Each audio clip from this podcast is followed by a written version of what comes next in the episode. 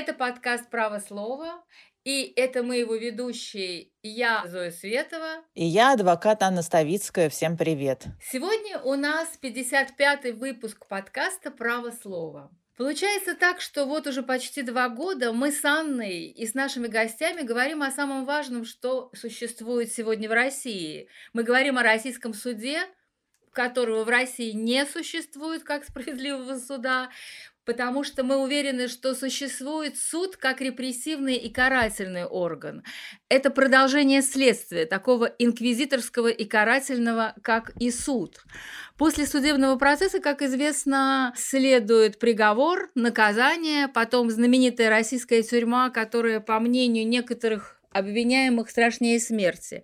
Но мы, слава богу, знаем примеры, когда люди сидят в тюрьмах и колониях, выживают там, ведут себя очень достойно, чувствуют себя свободно и это все зависит от человека. Но мы продолжаем. И сегодня мы говорим с очень интересным э, человеком, с моим коллегой, адвокатом Иваном Павловым, который считается одним из самых опытных адвокатов в делах об обвинении в госизмене и шпионаже. Я тоже защищала таких обвиняемых и знаю, насколько это сложно. Добрый день, Иван. Добрый день, добрый день, дорогие коллеги. Всю свою деятельность адвокатскую вы занимаетесь статьями УК 275 и 276, это государственные измены и шпионаж. И мне хочется, чтобы вы сказали немного, почему вы выбрали вот такую стезю, ведь это всегда секретные дела, и адвокаты, которые работают по этим делам, это довольно такое специфическое занятие и накладывает массу ограничений. Почему вы выбрали именно эти дела? Почему вы защищаете именно этих э, людей, которые обвиняются по таким страшным статьям? Ну, вы задаете достаточно сложный вопрос, и э, я не могу на него ответить вот так вот односложно или слишком просто. Потому что, наверное, здесь э, причину того, почему я занимаюсь этим, надо искать э, там, из глубин моей биографии. Юриспруденция – это не первое мое образование, которое я получил. Первый вуз, который я закончил, это Ленинградский электротехнический университет по специальности информационные технологии. И в 93 году я получил первое образование – компьютерщик, инженер-системотехник, э, информация – и понял, что, ну, как бы вот этого мало, мне надо идти дальше, и выбрал в качестве основной специальности именно право, юриспруденцию. В 97 году у меня уже был диплом юриста, и я больше никем не работал как адвокатом. Я пришел в адвокатуру, еще пришел, не, не сразу стал адвокатом, а сначала помощником был в 94 году, и Конечно, с тех пор, как стал заниматься профессионально правом, я так или иначе вот это вот первое образование наложило некоторый такой отпечаток на мою профессиональную деятельность. И доступ к информации, информационные аспекты в праве – это то, что меня всегда интересовало. Я бы не сказал, что я занимаюсь только делами там, о государственной измене и шпионаже, поскольку информационные аспекты в праве достаточно это широкий такой спектр вопросов. И там есть гражданские дела, которые в том числе меня интересуют, в частности, там обжалование, когда идет обжалование э, гражданами отказов государственных органов в получении той или иной информации, доступ к архивам, доступ э, к архивам в отношении репрессированных – это те аспекты, которые меня интересуют с профессиональной точки зрения. И, конечно, я в этом направлении развивался. В свое время, в 2009 году я защитил кандидатскую диссертацию как раз в Институте государства и права. В общем, стараюсь развиваться именно вот э, в том направлении, которое избрал для себя основным – это информационные аспекты э, в праве. Конечно, шпионаж, государственная измена – такие преступления, где государство использует весь свой репрессивный аппарат для того, чтобы наказать человека за некоторые действия с информацией. Там, где ограничено право на свободу информацию самым жестким способом, то есть с помощью уголовно-процессуальных таких мер, мер уголовного преследования, если говорить в том, почему я занимаюсь такими делами, которые многие, в общем, адвокаты, наверное, считают такими безнадежными с точки зрения возможности как-то защитить здесь своих подзащитных в процессе, защитить, отстоять их права. Я вспоминаю, вот даже со школьных времен я всегда старался защищать слабого и быть на стороне слабого для того, чтобы как-то защитить его от сильного. А вот в таких делах, делах о шпионаже, о государственной измене, ясно, что слабой стороной является как раз преследуемый гражданин.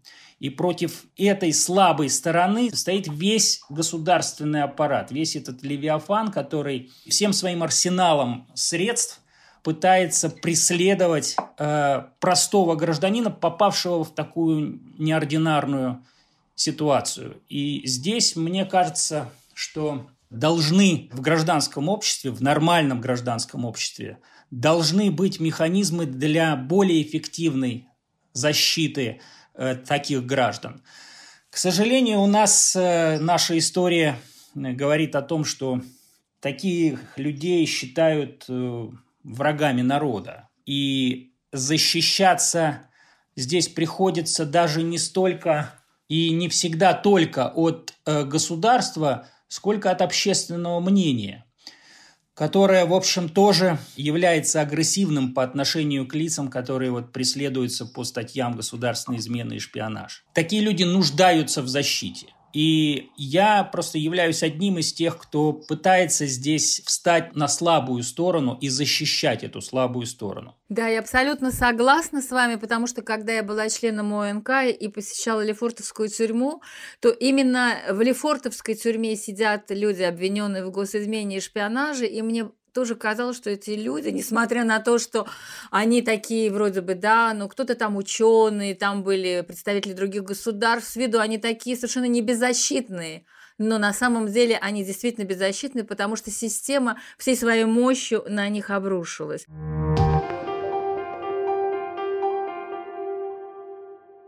Аня, а вот довела несколько дел по госизмене, да, и защищала людей, которые обвинялись в этих преступлениях. Да, я а, с 99 -го года защищала ученого Игоря Сутягина. Его обвиняли в госизмене в форме шпионажа.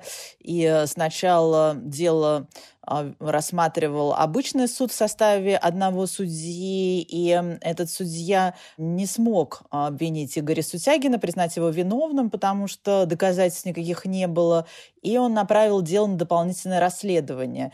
И пока дело расследовалось, как раз в Москве уже находился Игорь Сутягин, и в Москве начали рассматривать дела с э, присяжными. И вот дело Сутягина, оно было одно из первых дел, которое в Москве рассматривал суд присяжных. И я просто напомню, что первая коллегия присяжных она хотела оправдать Сутягина, и поэтому была распущена таким э, странным, ну, вернее, для нашего суда не странным, а для нормального человека странным способом был просто заменен председательствующий, и уже этот новый председательствующий набрал такую интересную коллегию присяжных, в которой, на секундочку, входил бывший сотрудник СВР, и, к сожалению, Суд присяжных осудил Игоря Сутягина, признал его виновным. Я также вела дело Валентина Данилова, которого а, в 2003 году первая коллегия присяжных оправдала.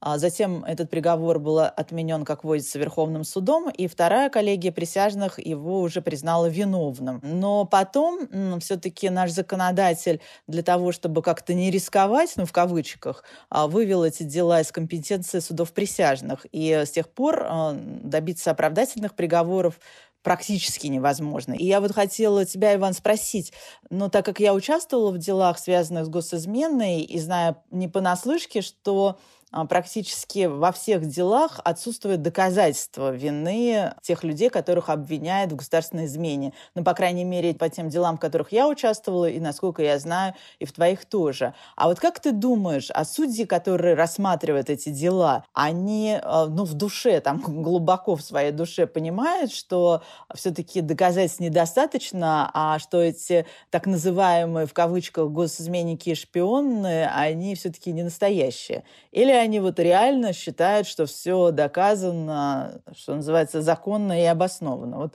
ты как считаешь? Я думаю, что все они понимают. Я думаю, что все они осознают, но находят для себя какие-то объяснения, почему они должны признать человека виновным. А какие вот с твоей точки зрения? Вот, например, твоя подзащитная Цуркан, да, вот Почему они решили признать виновной? Сложно здесь предполагать о том, что стало конкретной причиной к тому, чтобы Цуркан назначили, причем настолько высокий срок. Ну, потому что в ходе этого дела нам просто удалось не то, что не дать обвинению доказать виновность, мы реально доказали невиновность нашей подзащитной и просто камня на камне не оставили от обвинения. Ну так вот, и почему судья это сделал? Вы знаете как? Можно сейчас гадать, почему. Есть версия, что это просто были наказаны адвокаты. С тем, чтобы показать, вот посмотрите, э, чем заканчивается активная защита, чем заканчивается то, как они защищают своих подзащитных. Это такой как бы показательный урок, который был преподнесен не столько Цуркан, сколько другим потенциальным нашим подзащитным для того, чтобы отговорить их от того, чтобы защищаться с помощью вот адвокатов из команды 29. Ну, я просто как-то не могу, наверное, с тобой согласиться, потому что если взять другие дела, которые связаны с государственной изменой, и в тех делах не всегда участвовали адвокаты из команды 29, но, к сожалению, этих людей тоже признавали виновными. Тут, мне кажется, какие-то, может быть, другие причины. Просто это дело очень серьезно выбивается из всей статистики, которая есть вот э, у команды 29. Это самый, самый суровый приговор, который есть э, в моей вообще 25-летней практике работы в судах. Уж это точно самый суровый приговор у команды 29. У нас были разные там исходы дел, где э, людям назначали ниже низшего, были сроки и 4 года, даже 3 года за государственную измену, да, и были сроки 6 лет.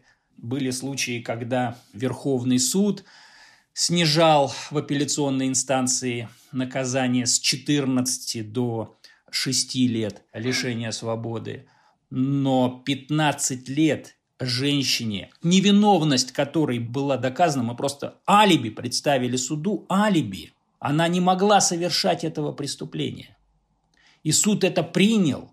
И сейчас мы имеем 15 лет. Я кроме как вот, что это какой-то сигнал, который был послан для того, чтобы отпугнуть просто от работы э, с командой 29 и со мной персонально лично, я другого объяснения здесь не нахожу. Ну да, возможно, одна из причин и такая. Я согласна, меня совершенно потрясает это дело. Э, Карины Цуркан, я брала у нее интервью в тот короткий промежуток времени, когда она была на свободе, да, когда она была отпущена на свободу, поскольку истек предельный срок содержания под стражей, да, когда дело было завершено расследование. Я хотела сейчас, чтобы мы услышали э, голос самой Карины Цуркан. Она давала интервью РБК, телевидению РБК, и там говорила о своем деле. И я хочу напомнить вот наш нашим слушателям, что одно из доказательств, э, якобы доказывающее виновность, это была фальшивая анкета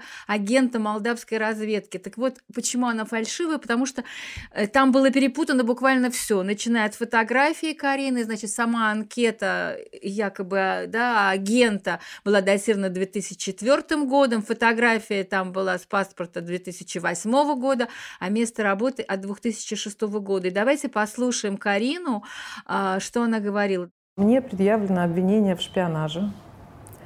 Более конкретно в передаче сведений молдавским спецслужбам СИБ Молдова по заказу СИБ Молдова. Мне предъявлено, что в 2004 году я была якобы завербована молдавскими спецслужбами, и в 2015 году передала некую информацию молдавским спецслужбам по мнению следствия, представляющим государственную тайну. Ничего из этого я не делала. А из тех материалов, которые есть, я отправила якобы трижды информацию в течение 2015 года, с период с августа по сентябрь 2015 года. Соответственно, с 2004 года, когда я якобы была завербована, до 2015 года никакой информации нет. Последствий тоже. При этом в материалах следствия отсутствует тот, сама информация, которую я передала. Что там присутствует? Там присутствуют некие напечатанные бумажки, где отсутствуют э, адресат и отправитель.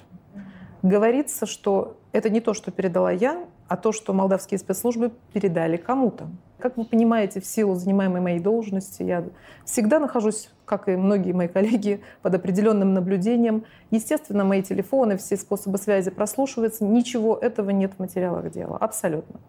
До смешного. Там отсутствует хоть какая-то исходящая от меня информация. Все, что мне надо, это независимое расследование. Я очень прошу президента страны дать мне возможность доказать свою невиновность и сделать это с участием независимого расследования. Я не могу просить помощи больше ни у кого. Никакие дипломатические службы не вступятся за меня, потому что я являюсь гражданкой Российской Федерации и никаких других государств. И никому я не нужна с точки зрения разменов или чего-то другого, потому что я не являюсь шпионкой. Я обращаюсь единственное, к кому могу, к президенту страны, чтобы меня защитили. И чтобы мне дали возможность доказать свою невиновность.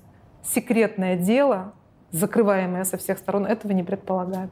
Иван, я хочу спросить вас, был ли какой-то ответ э, Карине на ее обращение к президенту Путину? Ведь в этом интервью РБК она обратилась к президенту с просьбой провести независимое расследование, чтобы она могла доказать свою невиновность. Кроме того, известно, что на суде в ее защиту выступал председатель правления Интеррау, где она работала, Борис Ковальчук, глава этой компании, да, и он также сын Юрия Ковальчука, одного из самых близких людей к Владимиру Путину. Объясните, пожалуйста, почему Карине Цуркан не помогло заступничество Ковальчука? То есть получается, что Карину Цуркан заказал, да, в кавычках, кто-то еще более крупный, чем э, Борис Ковальчук. Вы понимаете, такие дела, э, дела, связанные там, с госизменой, там, шпионаж, э, разглашение гостайны, они расследуются не просто какими-то там сотрудниками ФСБ, которые там участвуют в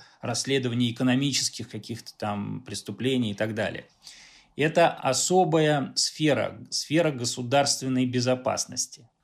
Такие дела и лица, которые э, обвиняются в таких преступлениях, сразу же становятся токсичными. Просто от них отворачиваются все. Даже иногда отворачиваются родственники, друзья, да, сослуживцы, коллеги. И если бы представить, что, например, э, речь бы шла о преступлении какой-то там экономической направленности, я думаю, что с этой задачей Ковальчук мог бы справиться просто элементарно. Но когда речь идет о государственной безопасности, все просто в шоке, все парализованы этой информацией о том, что человек обвиняется в государственной измене, самом страшном государственном преступлении, что это парализует все возможности, все как бы возможности как-то поинтересоваться даже этим делом. Люди начинают пугаться. Но вы, вы же хорошо знаете нашу историю. Ведь государственная измена – это Сейчас та самая дефиниция, которая раньше называлась «враги народа». Да? Государственный изменник сейчас – это враг народа. И мы очень хорошо знаем, как к врагам народа относились раньше, да, вот эти вот затирали там изображения на фотографиях, да, на семейных фотографиях, да, на фотографиях коллективов э, трудовых и так далее. И сейчас ведь наша генетическая память, ничего не поменялось в этом плане. Люди также с опаской относятся к тому, чтобы продолжать какие-то контакты с такими людьми, с лицами, которые обвиняются в этом, с их э, окружением там, и так далее. Именно эта токсичность не позволяет влиятельным руководителям компании, в которой работала раньше Карина Цуркан, как-то вмешаться в это дело, задать какие-то вопросы, которые бы могли помочь здесь э, вот в плане добиться какой-то справедливости.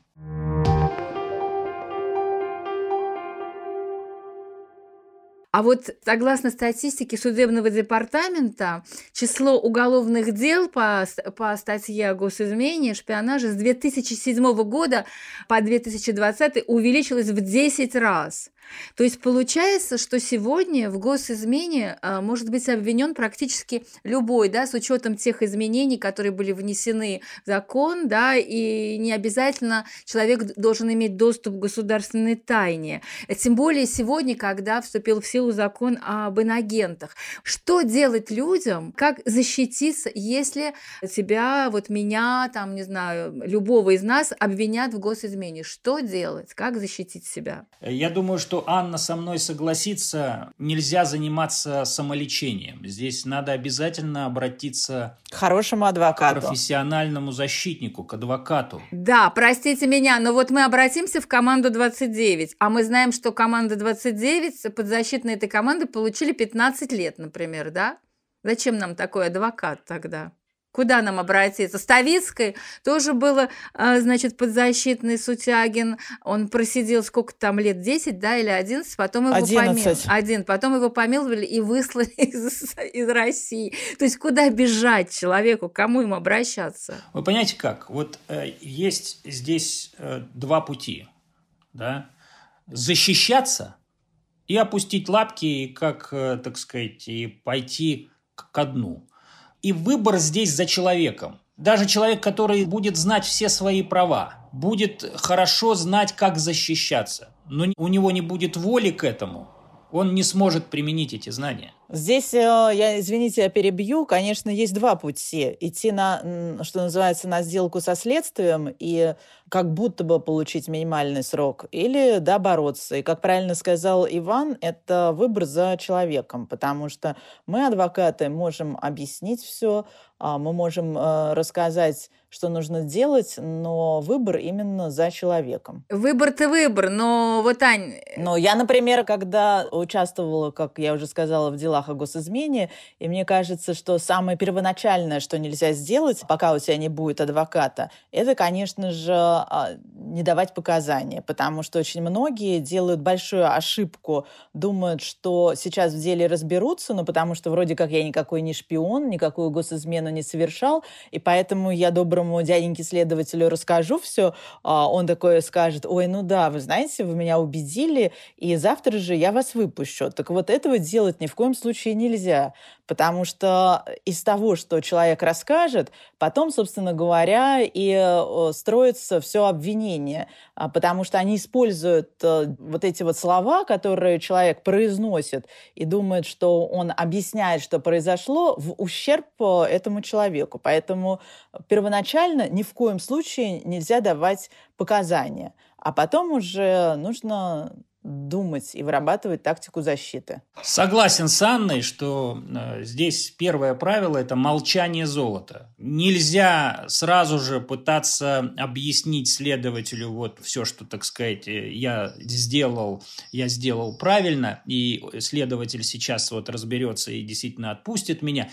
Такого не произойдет. Надо понять, что ты уже попал в такую ситуацию, из которой просто так и очень быстро, скорее всего, выпутаться невозможно.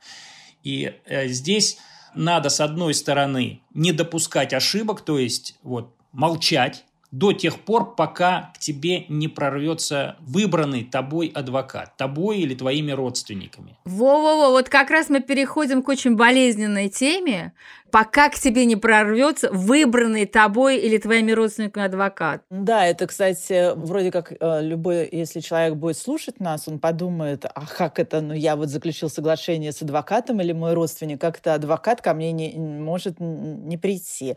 А вот так, э, очень часто адвокатов просто не допускают до его подзащитного, следователи и сотрудники СИЗО по различным выдуманным причинам. Вот, например, недавно а, в таком адвокатском издании «Адвокатская улица» была а, описана история адвоката Дмитрия Мыльцина, с которым семья физика Александра Лукайна из Томска заключила соглашение на его защиту.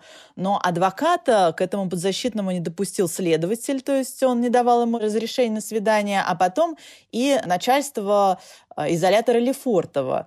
А, этот э, адвокат рассказал нам, как он борется за доступ к своему подзащитному. Он рассказал, как он боролся за доступ к подзащитному, и, в общем, у него ничего не вышло. К сожалению, в настоящий момент я не могу сказать, что я являюсь адвокатом, защитником Луканина Александра Александровича, потому что действительно как бы его волеизъявление было выражено в заявлении, а в последующем было выражено и в постановлении следователя об отказе от моих услуг. При этом самое важное, что на всем протяжении, а это больше трех месяцев, получается октябрь, ноябрь и декабрь, я ни разу своего подзащитного, на тот момент подзащитного, не видел.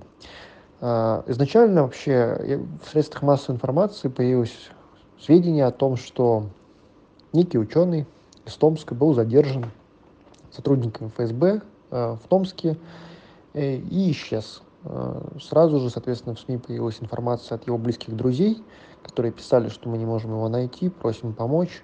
Также появлялась информация о том, что местные адвокаты там не хотят сотрудничать. Но, опять же, эта информация противоречивая.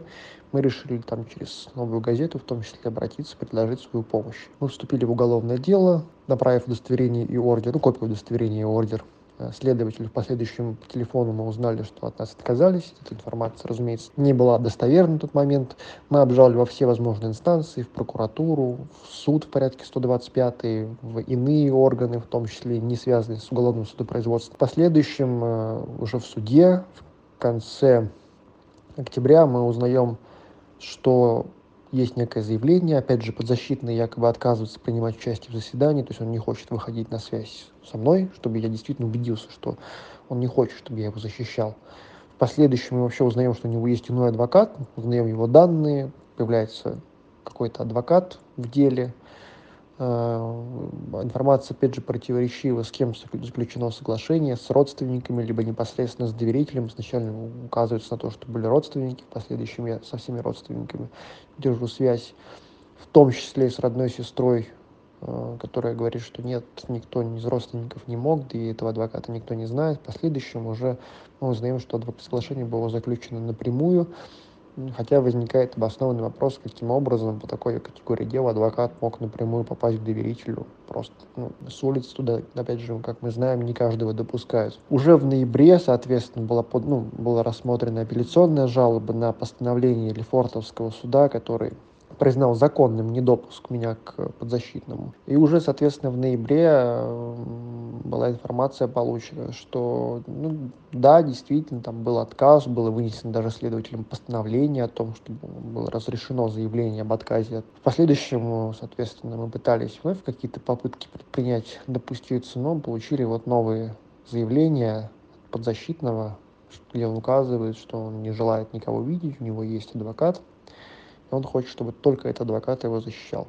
Конечно, есть определенные сомнения в добровольности написания такого заявления, однако, к сожалению, в настоящее время все механизмы по допуску в уголовное дело исчерпаны. И вот, э, Иван, расскажи, были ли у тебя такие случаи, а, когда тебя не допускали к своему подзащитному? А, что ты делал? И есть ли у тебя вот сейчас э, такие подзащитные, которым ты не можешь пробиться, если так можно сказать?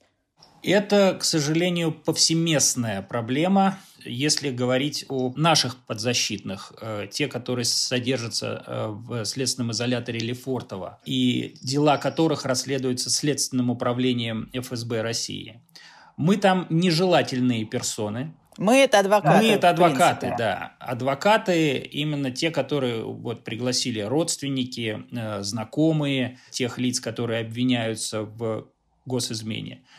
Предпринимаются все меры для того, чтобы нас не допустить.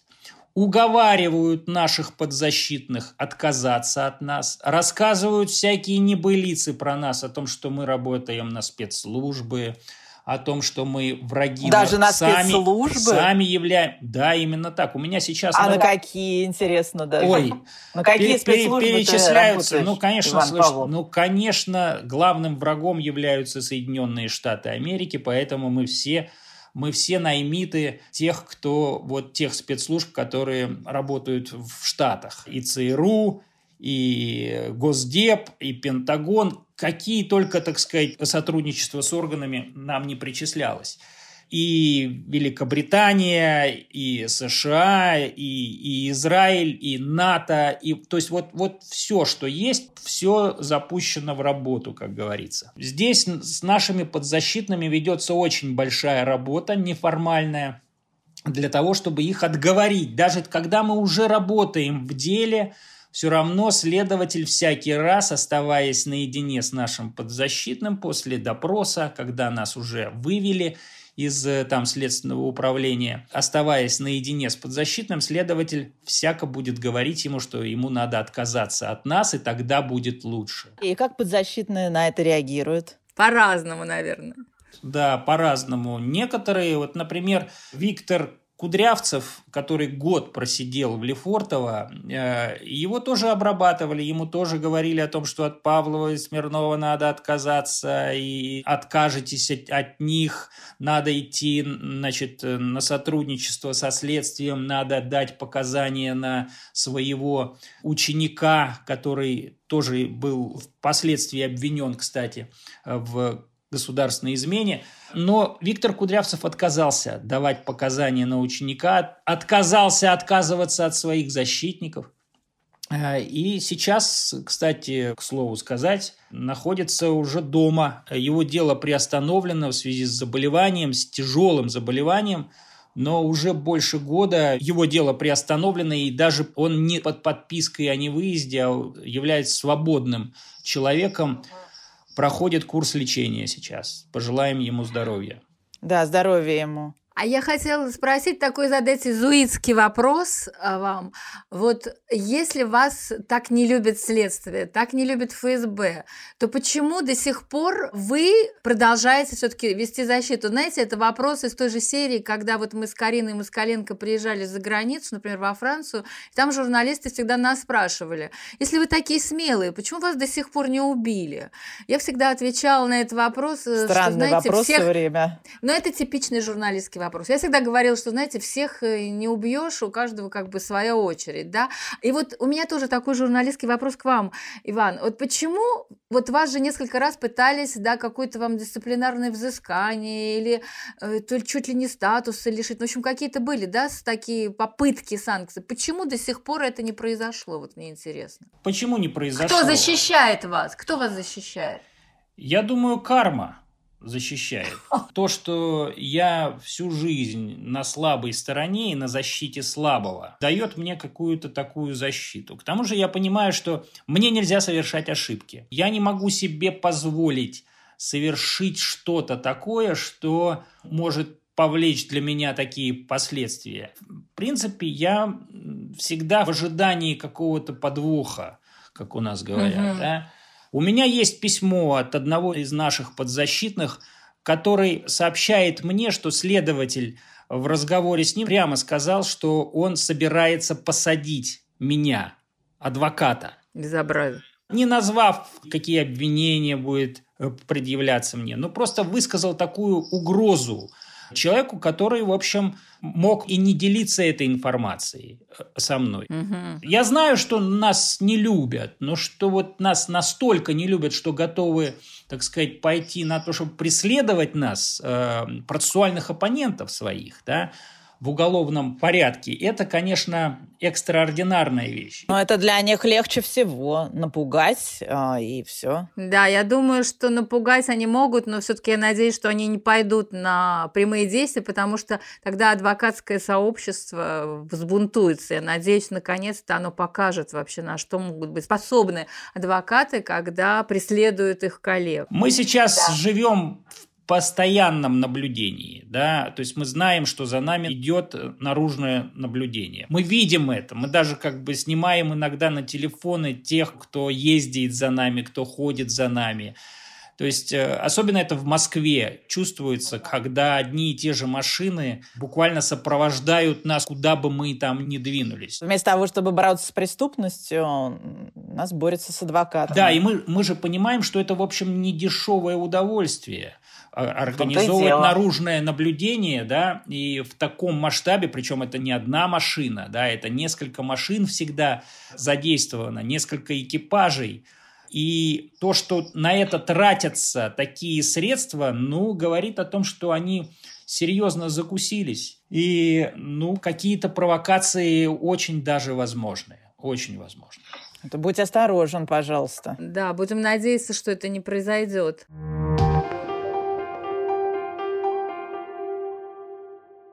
Я еще хотела спросить тебя о других твоих делах. Мы уже говорили о деле Карины Цуркан, о деле Кудрявцева. Еще одно из твоих известных дел – это дело Ивана Сафронова. И у меня в одном вопросе как бы два вопроса. Ну, во-первых, а сколько ты таких дел о госизмене, в принципе, а, ведешь сейчас? Сколько у тебя подзащитных? И как, с твоей точки зрения, поможет ли вот Ивану Сафронову а, такая беспрецедентная журналистская поддержка? Которая в свое время помогла Светлане Давыдовой, которую многие слышали. Это мама многодетная. Ее обвиняли в том, что она сообщила информацию о передвижениях российских войск в Украину. Так вот, э, какие у тебя вообще есть дела, и как ты думаешь, поможет ли Ивану Сафронову поддержка? Ты назвала практически все дела, которые э, мы ведем. У нас сейчас еще есть э, из неназванных тобой дело, это дело Андрея Жукова, которую вот апелляционная инстанция оставила в силе приговор, которым он осужден за госизмену, э, и ему назначено наказание 12,5 лет лишения свободы. И дело Ивана Сафронова, которое буквально вчера видел Ивана Сафронова, навещая его в следственном изоляторе Лефортово, тяжело, им всем очень тяжело. Они находятся в жуткой изоляции. Да, Лефортово – это специальный изолятор, об этом надо вообще несколько книг можно написать, и еще как бы еще останется куча всяких вариантов, о которых надо обязательно рассказать. Там э, людей настолько изолируют, они вот кроме своего сокамерника, там двухместное размещение всегда, и кроме своего сокамерника они больше никого не видят. Ну, еще тех, кто, соответственно, из администрации изолятора. Когда по коридору ведут кого-то из э, обвиняемых лиц, которые содержатся в следственном изоляторе, ведут там, например, на допрос или э, на встречу с адвокатом, инспектор, который сопровождает это лицо, э, щелкает там ключами или издает специальный такой звук, который значит, говорит о том, что э, все другие инспектора не должны выводить из камер никаких заключенных, не дай бог, чтобы они увидели друг друга, встретились, пересеклись в коридоре, когда проводят кого-то. И не пересеклись с адвокатами и вообще с другими сотрудниками. Тем более с да, адвокатами. Да, у них там кастаньеты даже они используют. Нет, они сейчас уже это не делают, а пальцами просто. Не знаю, пальцами, ключами есть ключи, специальные да. кликеры э, для дрессировки собак вот у меня у самого такой кликер есть. Э, да, и вот это специальное устройство, которое просто издает звук. Но мне, кстати, Игорь Сутягин рассказывал, что один из вот этих таких провожатых, он э, делал это пальцем и нечаянно выбил себе палец большой и рухнул в обморок. И Сутягин стоит и не поймет вообще, что сделать, потому что человек, который его провожает, вдруг упал в обморок. Оказать первую помощь, конечно. Да, что он, собственно, и сделал. Да, но меня в Лефорте, вы знаете, что еще поразило? Недавно я узнала, что бывший следователь, э, который вел дело Светланы Давыдовой, я не помню его имя, фамилия, по-моему, Свинолуп. Отличная фамилия. Говорящая да. фамилия. Он теперь заместитель начальника СИЗО Лефортова. И пусть мне после этого говорят, что это СИЗО отделено от ФСБ, да, что оно принадлежит Минюсту формально, но на самом деле вот такой следователь, который грубо говоря, облажался в деле Светланы Давыдовой, да, еще он вел дело такого морячка Сергея Минакова, которого потом отпустили за отсутствием состава преступления. Так вот, этот следователь теперь заместитель начальника СИЗО Лефортова. Вот такое у нас замечательное СИЗО. Вы знаете как? Я сначала думал, что ну какой ужас, какой уровень следователь. Сейчас я вспоминаю только добрыми словами этого человека. Мы должны mm. отдать должное, что он все-таки освободил Светлану Давыдову да? Ну, да, и Минакова да. он освободил, да, и то, что сейчас ожидать от тех следователей, с которыми мы пересекаемся сегодня в уголовных делах, в Следственном управлении ФСБ, а именно вот в первом отделе, где служил когда-то Свинолуп, сейчас просто ожидать такого поведения от следователей просто нереально, невозможно. Они сейчас, ну, это намного хуже. Мы тогда думали, что ой, ужас, ужас, какое дно. Но на mm. самом деле дно было гораздо глубже. И сейчас, да, сейчас э, вы совершенно правильно сказали, и совершенно понятно, что следственный изолятор Лефортова никакого отношения не имеет к ФСБ. Когда э, в руководство этого изолятора вдруг приходит человек не из системы ПСИН или Минюста, да, а из угу. Федеральной службы безопасности, офицер, да, один из руководителей, между прочим, первого отдела э, Следственного управления ФСБ Михаил Владимирович Свинолуп. Ну вот э, это просто показывает ту степень независимости, которая э, на сегодняшний день есть у этого следственного изолятора от э, спецслужбы. Так а что вот по поводу моего вопроса о журналистской поддержке? Поможет ли, как с твоей точки зрения, эта поддержка Ивану? Поддержка нужна. Поддержка, э, конечно, нужна с одной стороны, потому что это моральная поддержка, и Ивану от этого он понимает, что его не забывают, что он окружен вниманием со стороны коллег. Не только адвокаты э, бьются за него, но и есть достаточно много журналистов, которые поддерживают его, верят в его честное имя и будут делать все для того, чтобы выражать свою вот эту вот корпоративную, профессиональную солидарность. Это, кстати, то, чего не хватает так ученым, о которых мы говорили. Да? Вот ученым реально не хватает корпоративной поддержки, потому что это люди, которые, ну, сразу же вот у них опускаются руки. Даже у многих самих тех, кто э, подвергается преследованию, у них у самих опускаются руки, у многих. Э, и они готовы идти там в том числе и на сделки, и более предрасположены, скажем так, э, к сотрудничеству в плохом его э, понимании этого слова со следствием, то есть и к оговору самих себя, и к, к тому, чтобы дать показания на других своих коллег – Потому что это люди системы, а журналисты большую солидарность здесь высказывают, потому что это все-таки независимая профессия. Это, мне кажется, даже более солидарны здесь, чем адвокаты по отношению к своим э, коллегам, которые попадают под э, преследование со стороны государства.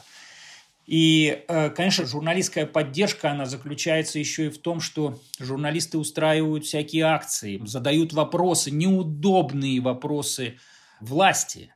Вы вспомните, как на недавних мероприятиях, на двух разных мероприятиях журналисты, коллеги Ивана Сафронова задавали вопросы Путину и ставили его в очень неудачную позицию, когда президенту просто приходилось демонстрировать дезинформированность э, этим делом.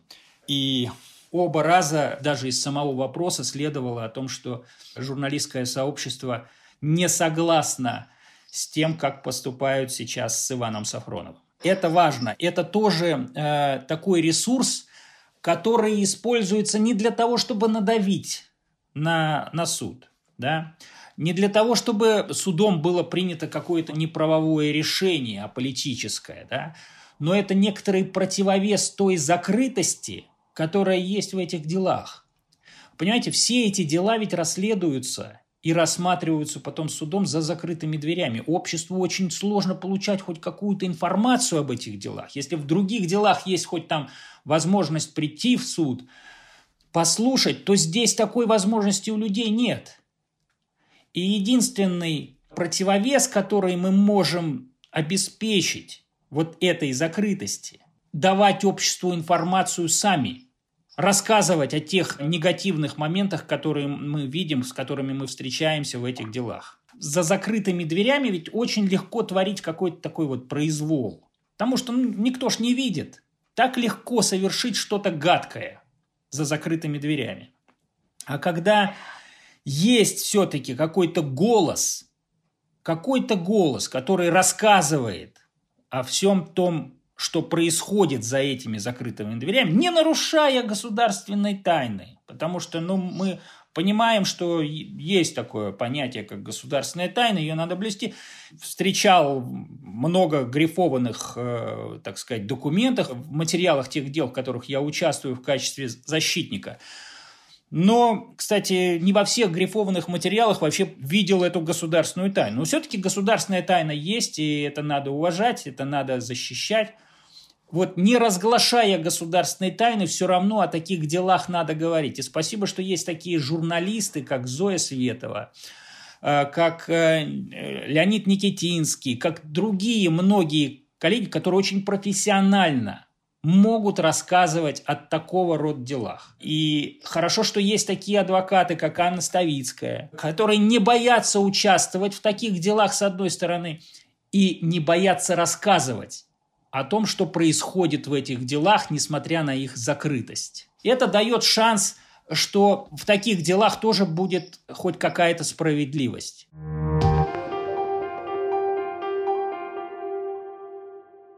Но вот в последние годы а, много вышло различных мемуаров а, и книг о шпионах. Американских, английских, советских. Вот, например, вышла книга такой Марты Петерсон. А, называется эта книга «Вдова-шпионка».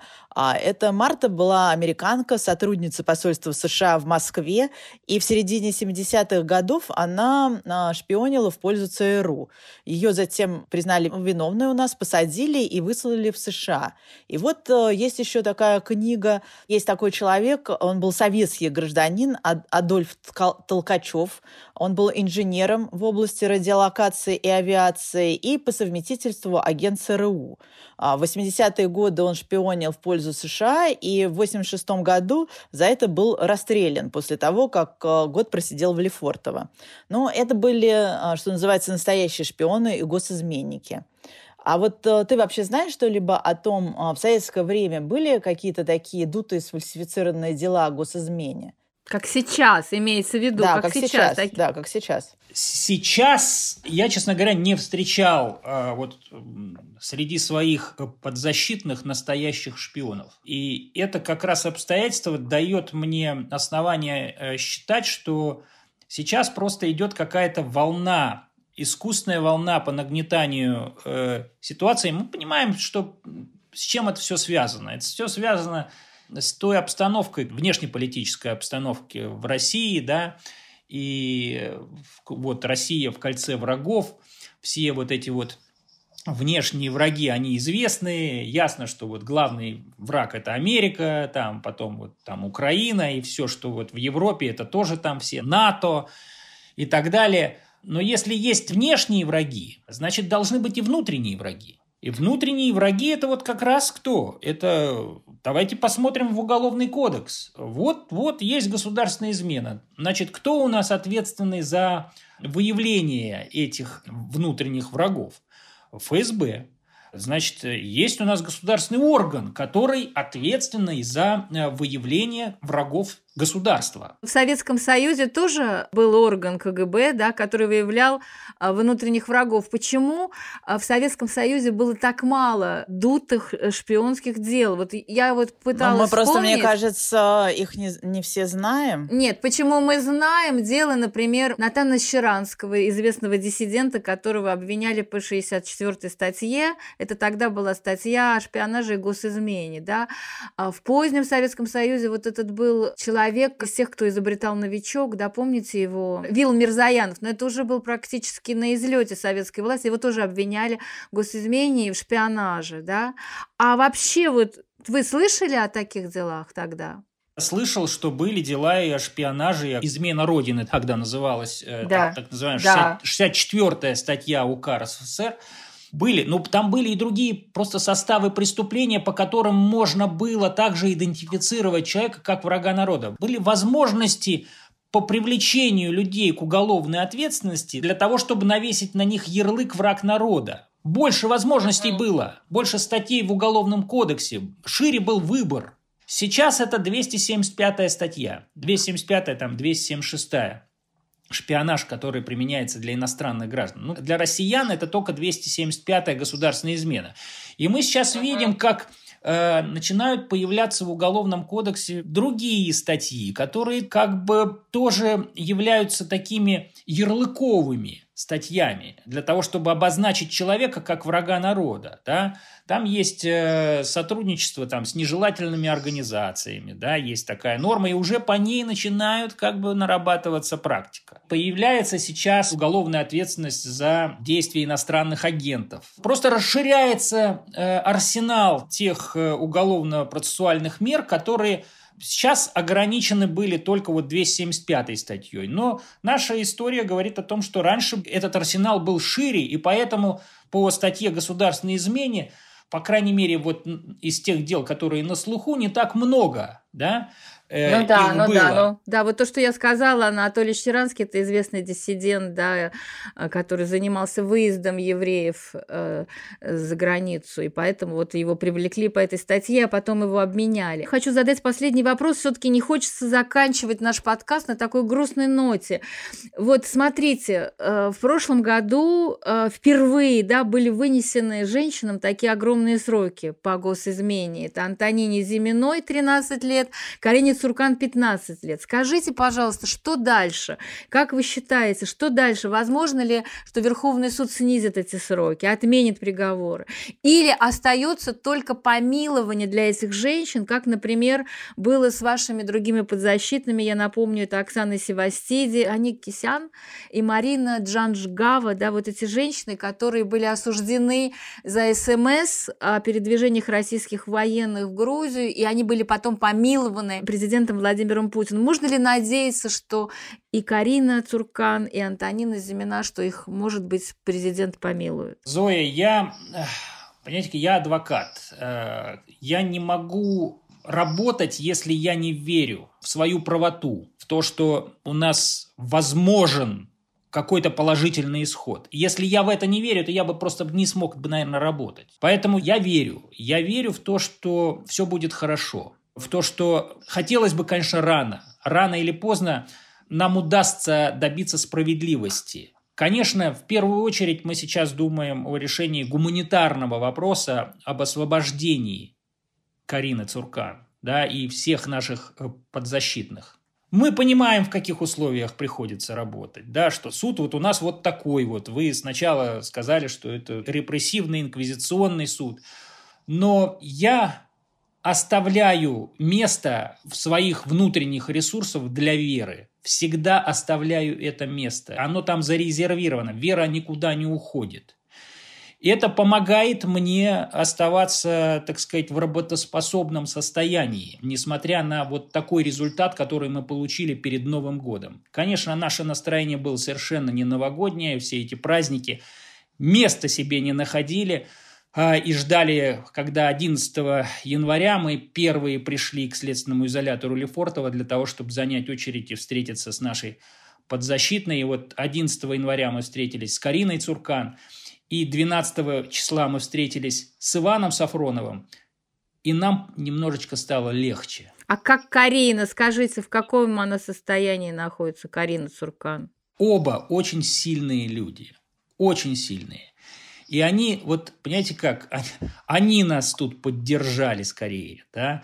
Да, кстати, это очень часто, когда подзащитные поддерживают адвокатов. Такое бывает. Своим состоянием, своей тоже верой в то, что все будет хорошо. Вот э, это очень важно для нас было, и мы, конечно, э, с Евгением Смирновым, человеком, с которым я вообще уже так много всего прошел, это мой, мой ученик, который стал просто партнером, без которого уже просто я даже не мыслю, что э, можно там работать. Мы уже с полуслова, даже молча друг друга понимаем, дополняем и так далее.